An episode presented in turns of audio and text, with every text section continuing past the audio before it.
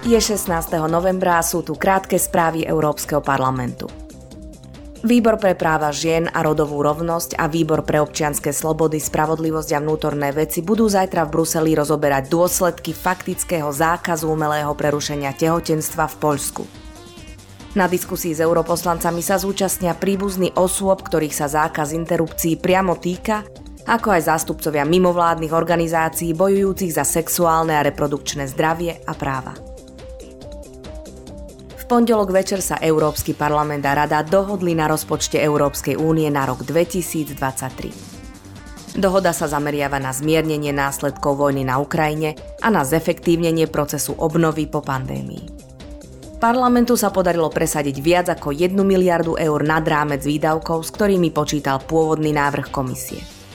Tieto dodatočné prostriedky sa použijú na kľúčové priority, ako je humanitárna pomoc, program Erasmus+, či programy v oblasti infraštruktúry.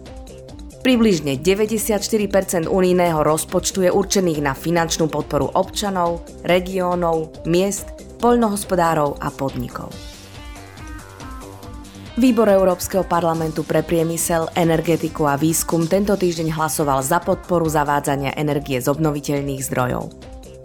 Navrhovaný právny predpis by urýchlil proces udeľovania povolení na výstavbu novej infraštruktúry na výrobu energie z obnoviteľných zdrojov, ako sú solárne panely alebo veterné turbíny, alebo na úpravu existujúcich zariadení. Členské krajiny by okrem toho boli povinné zabezpečiť, aby lehota na vydanie povolenia na inštaláciu zariadení na využívanie solárnej energie na budovách nebola dlhšia ako 3 mesiace. O znení právneho predpisu bude parlament hlasovať na nadchádzajúcej plenárnej schôdzi. Počúvali ste krátke správy z Európskeho parlamentu.